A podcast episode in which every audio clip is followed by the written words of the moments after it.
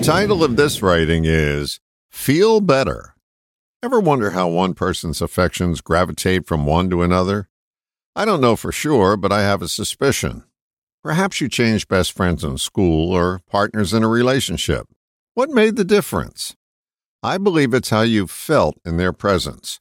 Short and sweet, you felt better in the new company than you did in the old. What was the onset of that switch? Well, you could make the case that you were either gravitating away or gravitating towards a specific set of feelings. No matter what the initial impetus, the new association increased your relation. We all set an environment that we live in, and it may change over time.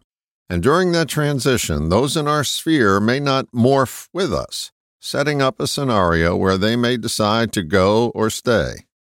If they go, it'll be in the direction of someone who makes them feel better, specifically about themselves.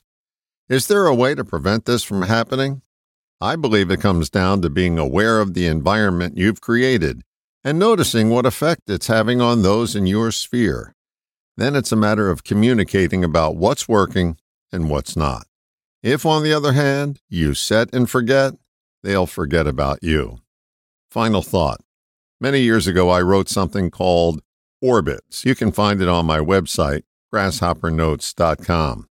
Here's the last line from that piece Your attention is the currency of communication. If you're not spending it on the people or things in your orbit, you may soon find the moon walking away from you. All the best, John.